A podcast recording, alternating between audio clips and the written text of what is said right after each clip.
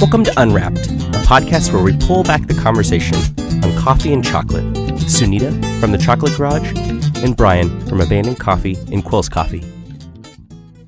So good morning, and it sounds like you're in Seattle, ready to Yes, compete. right.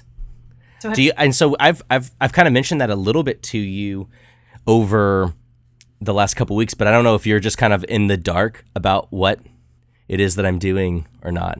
A little bit in the dark, although I have been noticing through my Instagram, uh, some folks I follow that there's this is the re, is this the Re:co symposium that you're at?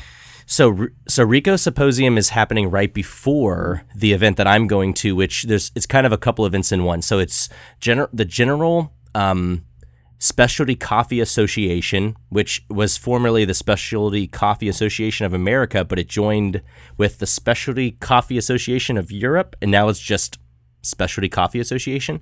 They have this Specialty Coffee Global Expo.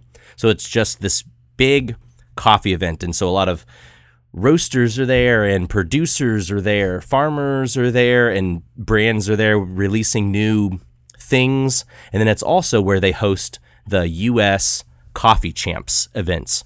So they host regional events for a number of things cup tasters and what else? Uh, U- United States Barista Championship and the United States Brewers Championship. So the Barista Championship's a, a competition where you you're allotted so much time and you have to provide an espresso course and a signature beverage and provide a routine and you have tech judges and uh, sensory judges and then brewers is a little less uh, intricate or talked about, and it's it's it, it's scored based on sort of a cupping sheet form, and you also give a presentation in a certain amount of time per brewing up uh, three separate coffees for or one coffee three separate times for the individual judges, and so um, at Quills we had uh, a barista who was in the barista competition, Hannah, and then I was in brewers competition, and we both uh, went through with the regionals to compete here in Seattle during the expo for the US. So that's what we're both here to try and do. Very good. And so um, you are going to be doing that this afternoon, or part of it, the, the three different um, versions of the one coffee, and then I think you had mentioned that tomorrow there's something else where you get a coffee that's just a surprise, and you get to do your best with it. Right. The t- tomorrow will be tomorrow morning will be where I do the open service, which is where I'll serve the judges the coffee that I'm bringing, and then on Saturday is when I'll do my compulsory, which is where everybody kind of they get the same coffee and no one knows what it is, and they only have X amount of time to to figure it out however they want to, and then present that to the judges, and they're scored that way. So it kind of levels the playing field for all competitors because a lot of times for this competition you'll have people who because the for brewers comp specific specifically it's done the points are basically done on uh, according to a cupping sheet. So ideally, the best coffees will score the best, and so this sort of helps eliminate that for somebody who brings, let's say, just this award-winning, incredibly expensive coffee that is sure to score incredibly well. So, yeah, and then the the top six for brewers over Friday and Saturday, they'll compete again on Sunday, and one of those will be the winner, and whoever wins that will go to Budapest to compete for Worlds. And then I forget where Barista goes. I think they might be in Barcelona. Um, whoever wins that. So that's all taking place this weekend. Two not so shabby cities to get to go visit and compete in. Yeah, It's I'm glad I got my passport renewed. So Yeah, it's it's really interesting to. I was just uh, looking at an Instagram story, um, and I was seeing some of what was going on at Re:co Re:co Symposium, um, and um, I saw this huge uh, auditorium filled with folks who were all wearing little black uh, masks so that they couldn't see. He was truly blind, and then they had something, and I there was just little snippets, so it seemed like they were maybe about to smell and taste an oil. I'm not sure what it was, but it was so interesting to see. Um, you know, I do tastings all the time, and I was thinking, oh my gosh, like when I look at a tasting like that, where it's blind and someone's leading, I'm thinking about all the work involved to prepare, you know, the whole audience to do that, and it really affects how you run a tasting. Is thinking about the pragmatics of getting it done, and I was imagining that down the line, I can imagine um, chocolate, and you know, I can imagine chocolate having these kinds of much more elaborate, very well attended, more mainstream um, sort of conferences where we do these kinds of really sophisticated things, you know, where we're sort of calibrating and doing it totally blind. It was it was interesting to to fast forward and think about where chocolate is going to go. Right. And that's what's interesting about uh, cup tasters, which I'm not a part of, but they have eight samples and they're the earth eight, I guess, eight stations, whatever you want to call it, eight sections, and there's three cups per section. And one of them doesn't have a defect and the other two do for each eight of them. And so the cup tasters go through and they are trying to get as many correct out of the eight right, as well as in the fastest time. So that's kind of interesting. And I, I mean, that's something I could specifically see with, with chocolate because what we've talked about before, it, some people might mask defects or embrace them, but some of that's still there. And some folks, because of it being embraced or masked, it's maybe it is more or less easy for them to detect that compared to samples that do not have that. Does that make sense?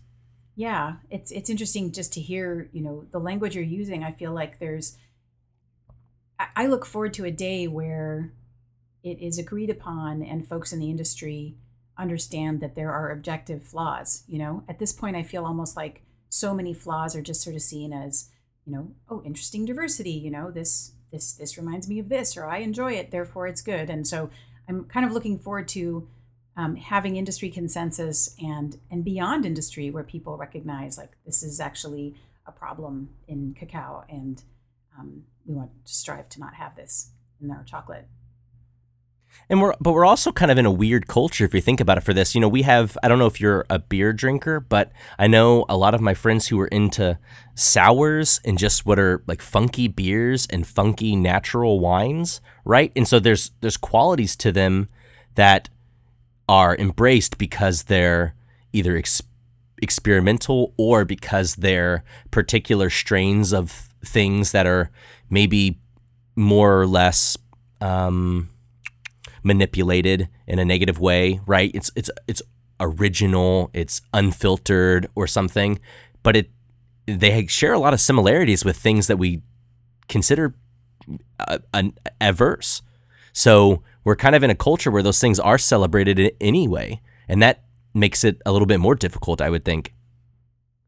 Yeah, no, it absolutely does. It's um, it's interesting too. I remember uh, at some point, I think it was Greg D'Alessandre was saying from Dandelion that when they opened their shop in Tokyo, that they have adapted, you know, the kinds of flavor profiles in the chocolate that they're selling in Japan because there's very different tastes there. You know, there's um, right different foods and different sort of. I actually think in general, I was going to say um, when I notice people coming into the chocolate garage who are either from other countries or have grown up with very different food traditions and they taste chocolate, I find in general, this is a, like a mass generalization, but you know, when you've had access to more range of flavor in your in your in the cuisine that you've grown up with, and I would say that maybe the United States, I mean, traditional American food, whatever that means, like um, that doesn't involve lots of different kinds of influences from all over the world has less range than something like I'm going to throw out Indian food, you know, where there's like absolutely curry is a mix of like 12 different spices, freshly toasted and ground, and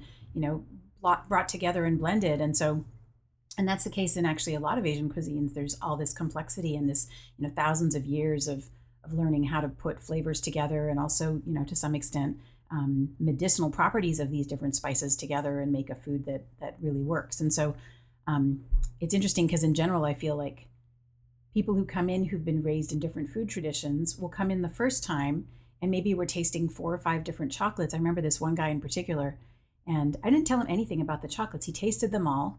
And one of them that we were tasting at that time, this a few years ago, was the Rogue Jamaica. And it was the cleanest. I mean, the cacao was beautiful, and Colin did a great job with this bar. And he came to me and he said, Oh, you know, the Jamaica bar, that one is amazing. It has all this stuff going on.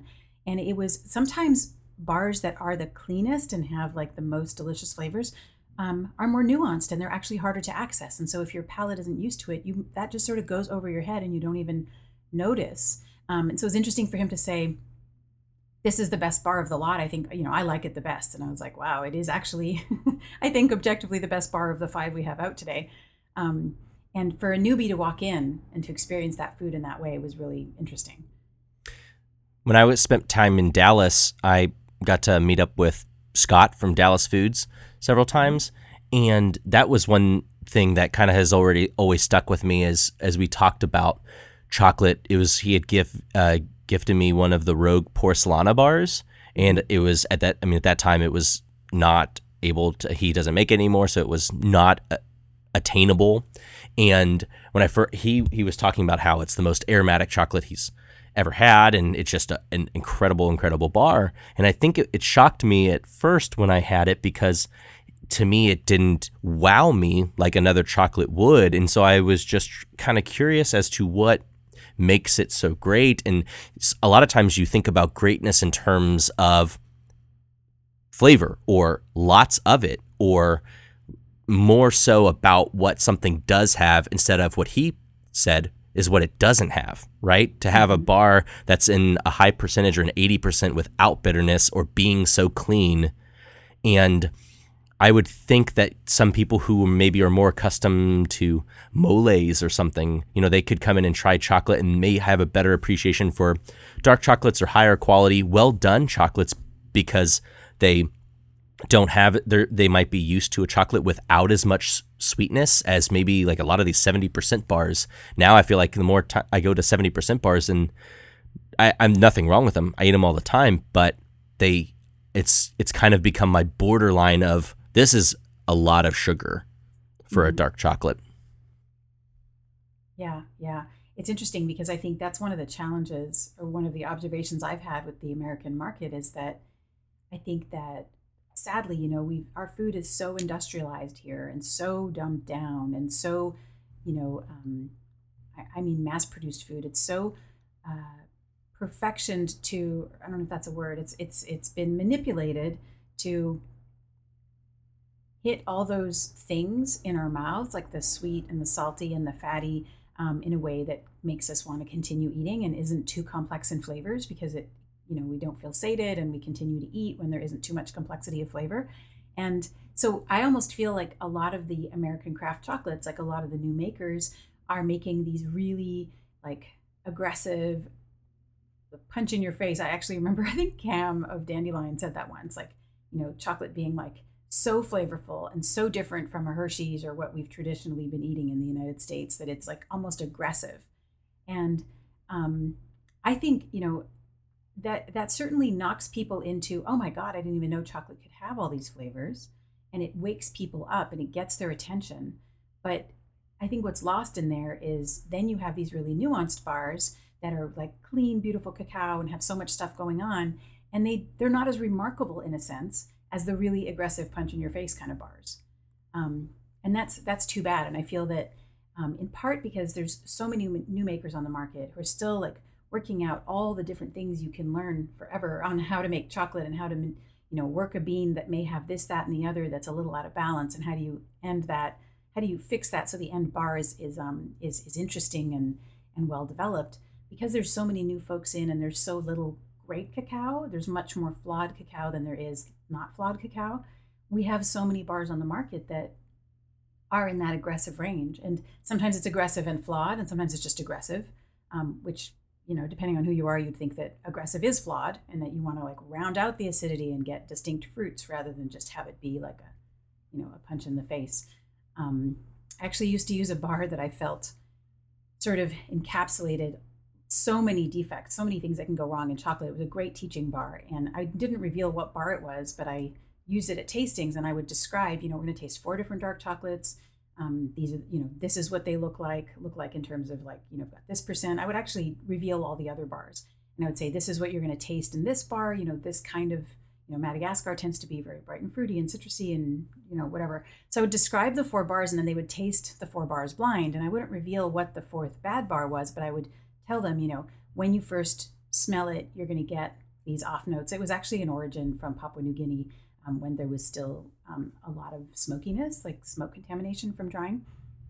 And um, so I would describe it and I'd be like, oh, it's going to be smoky on the nose. And then when you start to put it in your mouth, it's not going to melt as easily. You're going to notice it's grainy. And I would describe all these different things. And, and you know, and the, and the flavor descriptions were, you know, ashtray once it's in your mouth like it totally is going to be like an unpleasant burnt smoky kind of flavor and then vinegar bomb is how i described it you know where it's like aggressive acidity it really feels like vinegar more than it does distinct fruits and then super astringent at the end and everyone was able to pick out this bar. Um, but it was it was interesting to show people like how many things can go wrong and this was a bar that was sold around the same price as the other bars that i was featuring. This was craft chocolate two ingredients and um, it was a great teaching tool and people would always want to know what bar it was and i would say even if i were to tell you what the brand is the point is that so many bars right now have these problems with it. And so i want you to walk away having learned what are you looking for texture wise and and what is you know contrast this bar to the other ones you tasted and see how much more gentle and delicious and beautiful mouthfeel it was. And so it was really teaching people to to notice the flaws. Um, and people were able to do it but the problem is we almost never eat four bars at a time um, in our normal lives, especially if you buy, if you go and you take a risk and craft chocolate and buy a few bars, like typically you'd open one at a time and just taste it and get through it and then move on to the next one. And so it's really interesting to put people in a situation where they're comparing like thoughtfully in that moment across multiple bars. Right. And I really enjoy too, this is something that I see happening a lot, or at least a lot more in regards to coffee that I enjoy when I see it in chocolate are makers who offer multiple percentages of the same cacao. And I don't really see anyone who offers them packaged in, together necessarily, or maybe in a smaller variety. I, I again, it's a coffee thing. I feel like I see people with little smaller sets, and maybe it's just not as profitable to do with the batch size that you have to do for bars. But I really find it interesting to really try to understand the effects of, well, the effects of different levels of sugar or cocoa butter, but also just to understand what comes from the cacao itself in terms of flavor.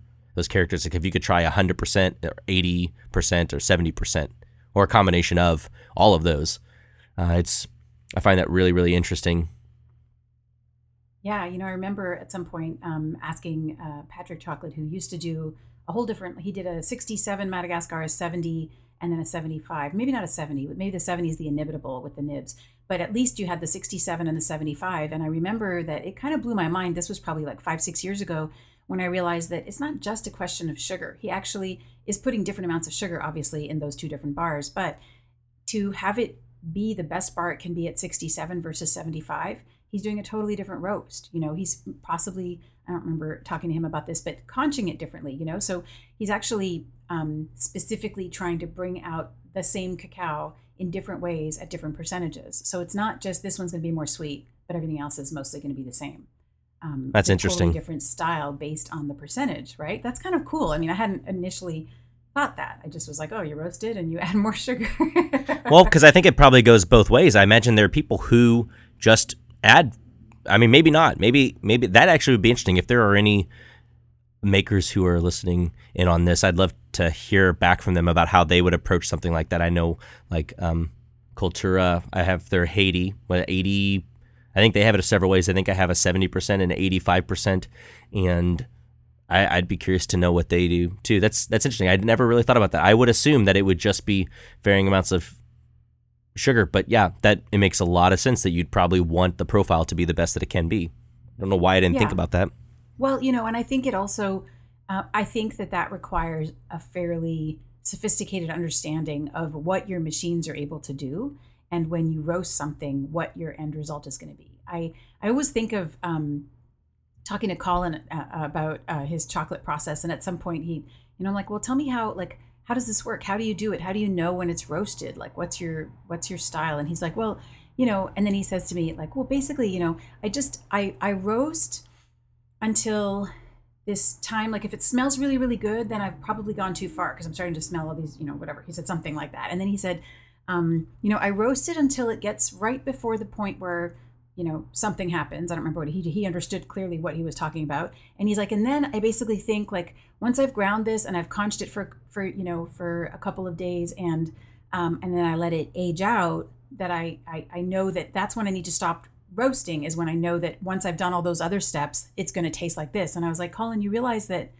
that is an impossible thing like you that's a completely experienced thing for you. You can't even like you know it but you can't even describe what those variables are because the notion of being able to stop a roast at a point where you know that you then will apply five more complex steps to that bar and know that after it's aged out for a bit it's going to be delicious like it kind of blew my mind that that that he sort of was like oh you know it's kind of we got to do this. It's pretty straightforward. I'm like dude that is not straightforward at all. And i i was trying to like point out to him that the com- you know how much understanding experience and knowledge he has within him to be able to make that call on a roast knowing what typically happens with the next many steps. And i, I don't think that most of the newer makers um, and I think obviously wherever you're at in terms of making, like you've learned so much that you're focused on how much you've learned, but you don't realize that in the next two years you're going to even know more. And I think it's important to understand and respect that, you know, if you're five years in, like someone who's 10 years in, if they've been, you know, learning and applying and and getting better, like they've learned even more about so many different steps. Um, than than a new maker might know now. And so I don't know. I think like everything in life, having some humility about um, what will what you're going to understand in the future, and that you're you're really not there yet. Like in general, that'd be in a, life. That'd be a cool competition too, though. If it doesn't exist, is for makers to all get the same cacao, and then all turn out a bar with it. Is there something yeah, like well, that? Yeah. Well, so I think um, Dandelion just started an effort to to start doing that. I think they're calling it the Maker's Cup, where um, and they're also trying to make it so that the mold is the same across all makers, so it's genuinely okay. blind and you don't know you can't because you can of, of course. Um, even if you close your eyes and you get samples like at the Good Food Awards, it's a blind tasting in quotes, but everyone's mold is different. So when I used to judge for many years, I'd put it in my mouth and I'd, I can't help but be like, oh well this is definitely not the thickness of a rogue or whatever like it isn't truly blind and especially if you're familiar with the bars it's very easy to know you know who it, who it is but so they're trying to do that. I think they did their first one this past january um, and i think makers are themselves um, uh, judging. And so they're judging each other's stuff in a blind way and commenting on it. And i believe it was the same bean which is really kind of neat because i think there's an opportunity there for makers to really learn from each other and and be super objective and kind of critical of their own bar, um, you know, and see what other folks have done with it. So I think they did their first one, and there may be something happening this summer in New York at the other, you know, the other fancy food show, um, but I'm not sure. That'd be awesome. I'd like to attend that. Yeah, it's interesting because you know this is one of the things that you know on a personal level as I've been trying to like figure out how do we improve the Good Food Awards and each year make it a little better in terms of addressing some of the problems? And how do you balance that with, you know, realistic time constraints and, you know, volunteer position? It's it's an interesting challenge because of course everyone having the same mold mold would be amazing, right? Because then you'd actually have um, you'd actually have a truly a, a, more blind competition, actually a blind competition.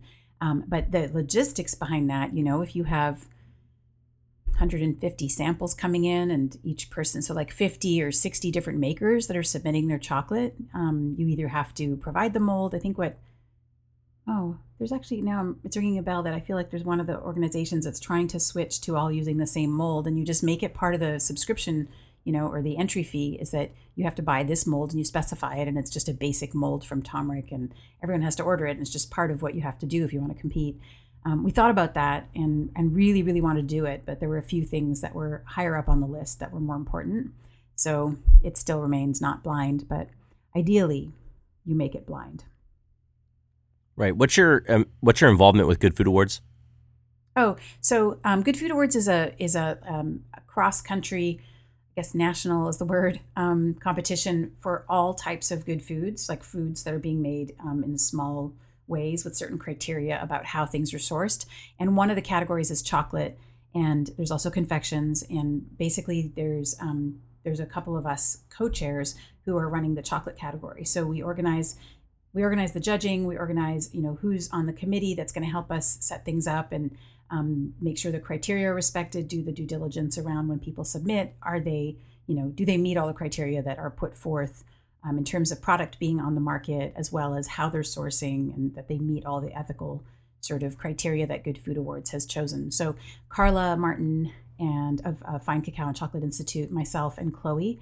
Um, I'm the local one, so we three have been working on it now for the past couple years, and it's a three-year term. So this will be our final year um, this fall will be the the, the judging, and uh, January is when the awards are given out. Sure. I remember Colin talking a little bit about, and maybe you could speak to this. It's, it's just something that popped in my head in regards to what was something that was implemented for this last year about a bar that has previously won or previously won the last two years. I forget what it was, uh, not being able to be resubmitted. Do you know what I'm talking about? Yeah, yeah. Um, I yeah, I think. Oh gosh, and I, I don't remember right now because I think it might have been a new. It was something that the Good Food Awards probably put forth that I think that you can't i don't remember that's that's bad since i'm running the show that's with okay carla and chloe but i think there's the idea is that you can't just keep repeating and sending in the same bar to keep winning you know and have it be a ringer um, and i think there might be a period of time um, after which you can resubmit it and certainly the good food Award stickers i believe do have a year on them um, so you can you know put the sticker on but you can't be like just sending in the same one all the time i wonder i think that I can't remember. Colin didn't, sadly, didn't um, send in chocolate last year to compete. Um, this is one of the things, actually. This is sort of deviating a little and um, going into a new topic, but the notion of like it's so important to know if you if if you look at who won last year, wouldn't it be nice to know who submitted and and you know obviously by de- that definition who didn't. Um, it's one right. of the things I think that's really important. Um, and you know, there's it's not that the Good Food Awards is averse to doing that. I don't think, um, but it's just like every little thing that you do like that is complicated and ends up costing you know money and time and resources to put all that information out there and becomes a pretty dense website but it's one of the things i think is kind of important um, and really a measure of um, well who your competitors are and a measure of how uh, valuable and um, uh, what's the word yeah how valuable the award is the award system as well as the award is to see who you're competing against um, right. when you win yeah, I think that was his comment too. Is he he was asking why that was in place, and I think the response to him was so that other makers have a chance to win. And I think his retort was, "Why don't you encourage them to make better chocolate if they can't beat out the other ones?" And I just thought that was it. It made a lot of sense. I don't recall exactly what the situation is with coffee, and I guess I could understand. But I mean, if a bar continuously wins, I, I would feel like it would deserve that and would push others to strive to be better than that. Would it? You know, I mean, I don't know. Maybe it's just my thought.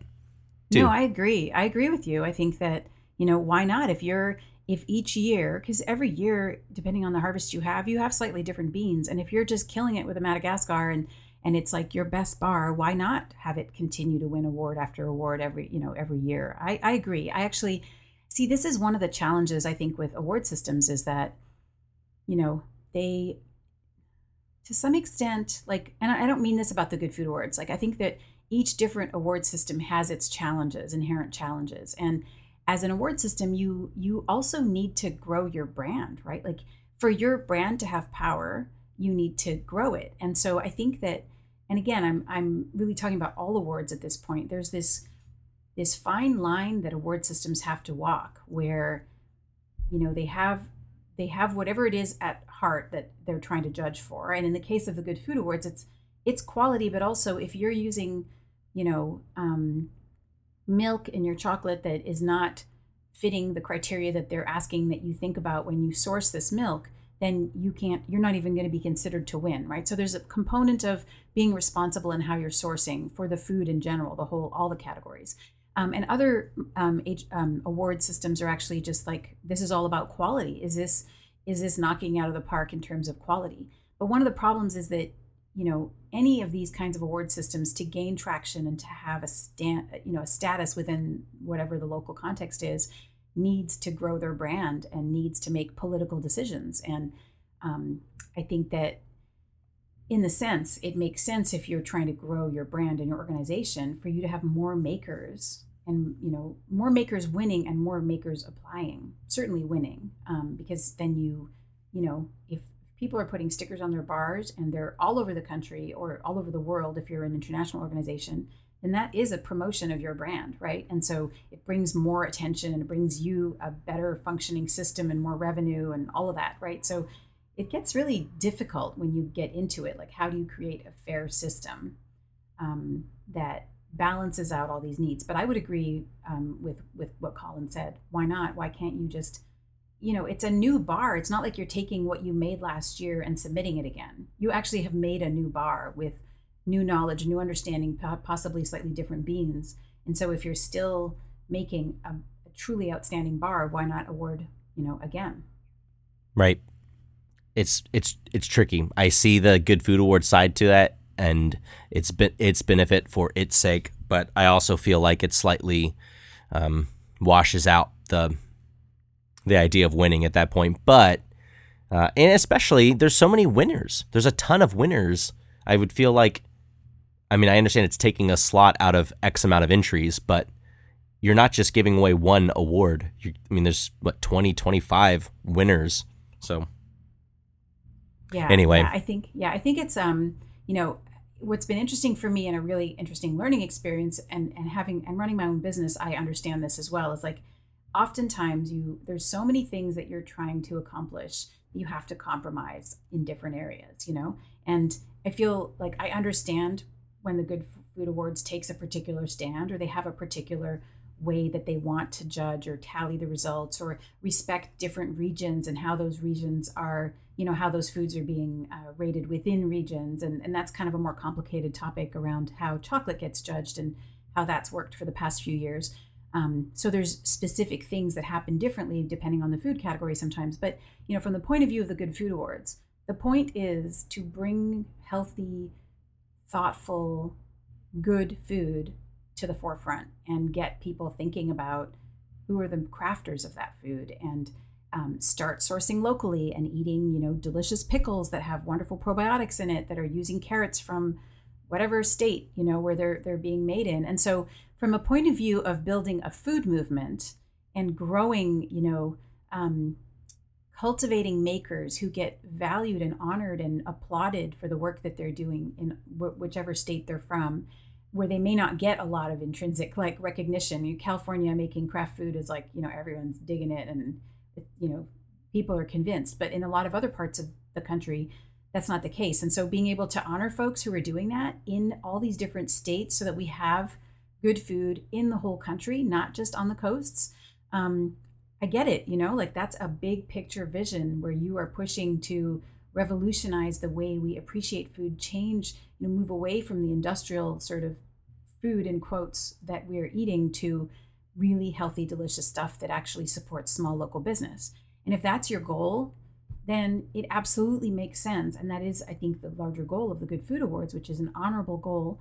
Then, you know, growing your categories by one every year and adding on a new category every year fish was the last one that was added on um, totally makes sense and yet you know on another on another level you think well if you keep growing like that every year like and you can't you know and you still have the same number of staff or whatever like you know i'm, I'm sort of like just throwing these ideas out there like you want to grow and it's really good and it's important for your overall movement and then how does it strain you further like you know should you add one every year or should you try to like you know uh, hunker down for a bit and really try to improve and make stuff really roll well before growing. I mean, these are difficult decisions that I don't have access to in terms of how folks are, are deciding these things. But, you know, arguably revolutionizing the way we're eating food and the kind of food we're eating in the United States, I can understand gripping onto that and being that is the goal. And so we need to make compromises in these other areas.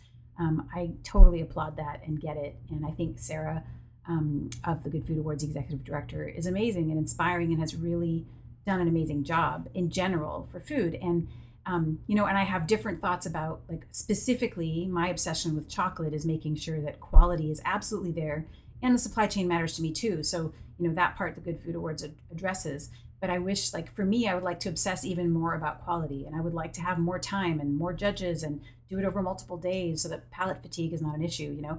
And you know at the same time i understand that two extra days is a huge amount of money and resources that isn't necessarily there to host you know all of these different categories. And so you know i i try to be understanding that i can't get everything i want for chocolate because that's the reality of life right like this is a larger organization that is doing amazing work and there have to be compromises right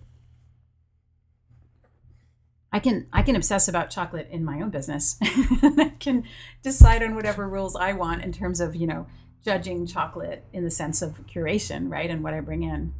but you know, and that has its downside as well. If I if I was more pragmatic about selling what sells, you know, and buying stuff, you know, to sell at the chocolate garage that moves, um, you know, it's a different model than what I have. I'm I'm really um, I really want it to be what I feel is aligned with my values.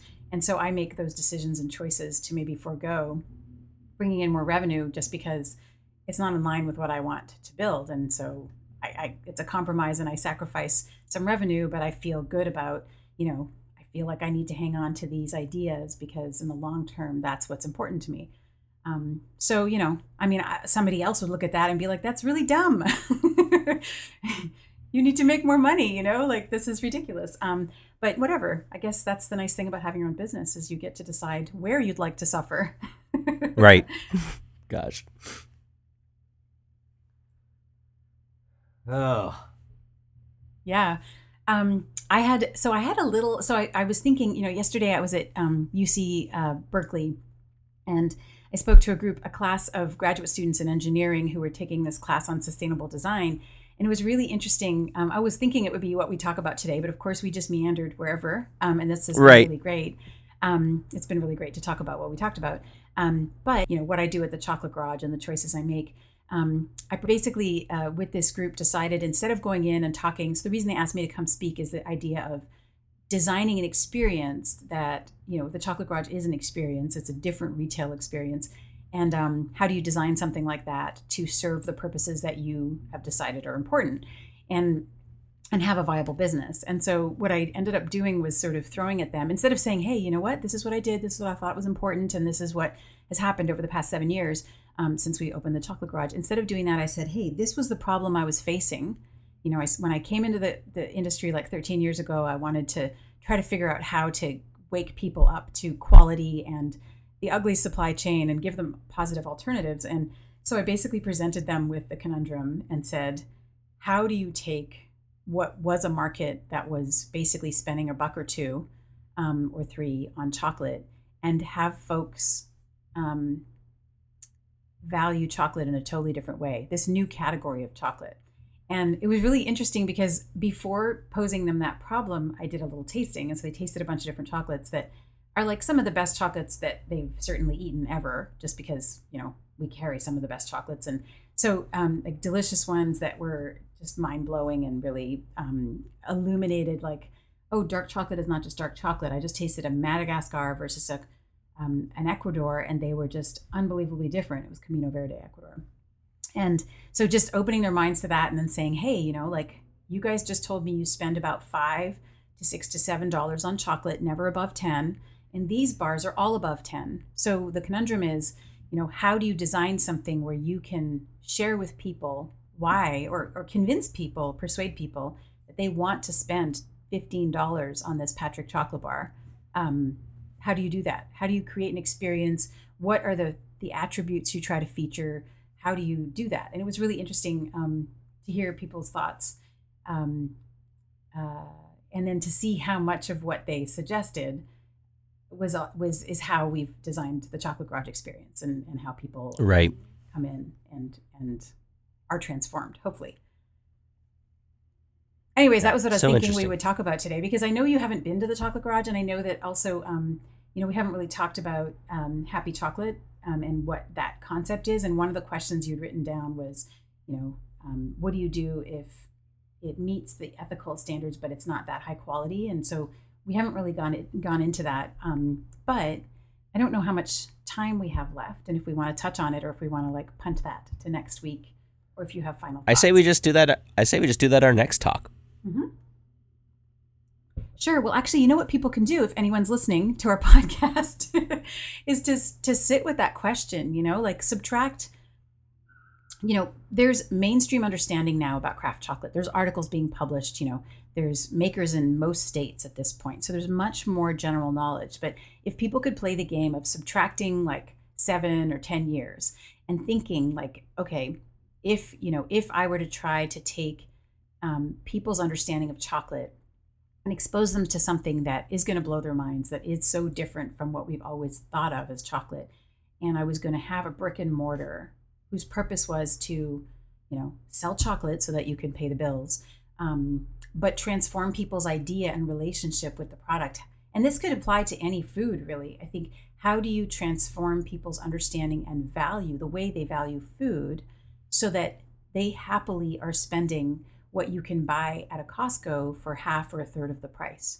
How do you communicate the value, you know, in terms of, and whatever that value is, like quality, the supply chain transparency, seeing that if I buy this bar for 15, it means that the farmer in Camino Verde got a really good price versus my Hershey's bar where we know that folks in Cote d'Ivoire are making less than a dollar a day, you know, below extreme poverty um, in, in many parts of the world that are really engaged in commodity cacao.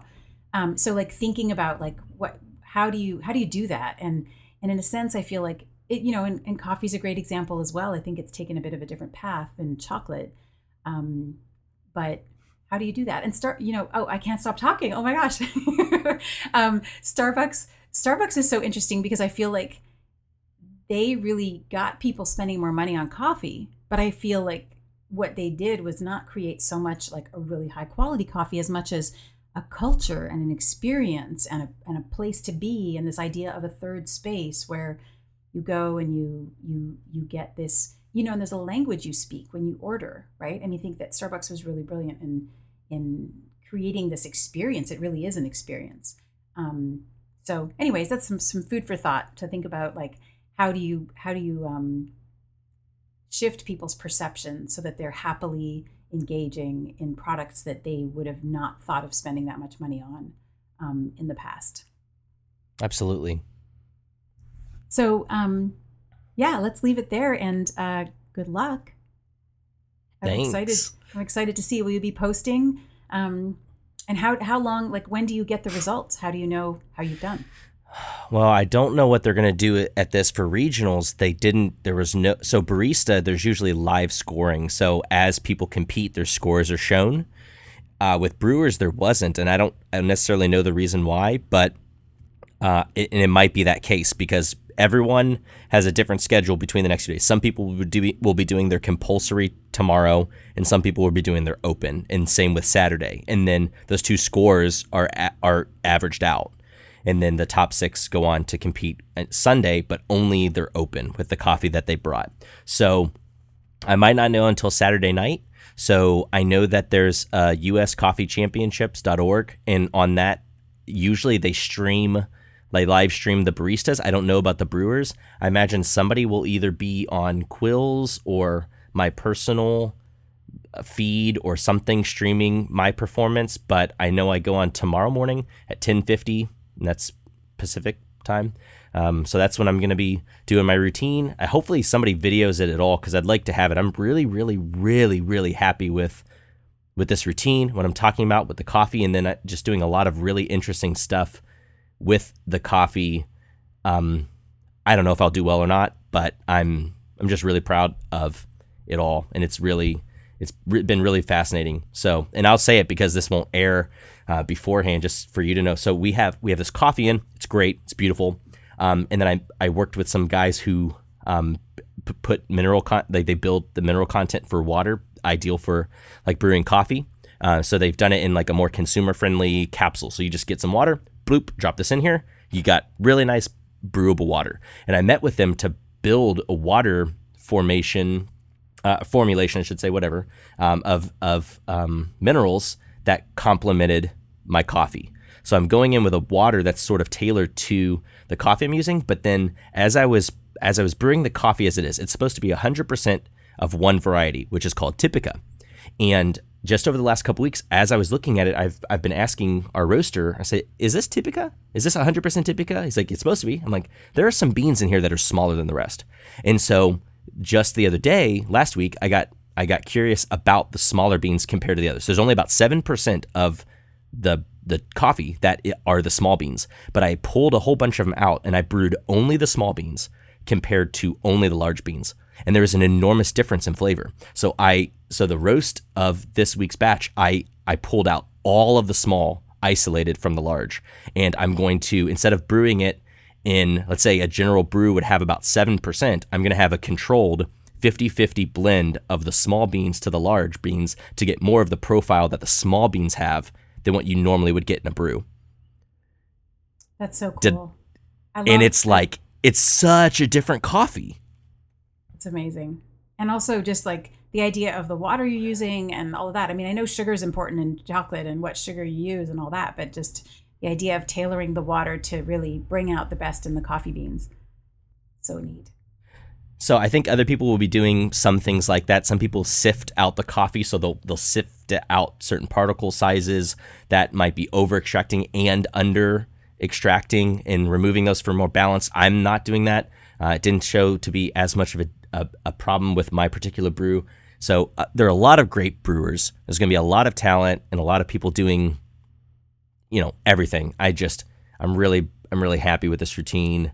Um, my one of my coaches is like he's like dude you have this. So i'm trying to i don't really know what where to keep my mind space. I'm trying to just focus on the competition not too much to where i'm throwing everything else out the window but also not trying to let anything else kind of come in and distract. He was actually mad that i re- was recording this podcast. He's like are you serious? You know what you could be doing? And you're recording a podcast about chocolate?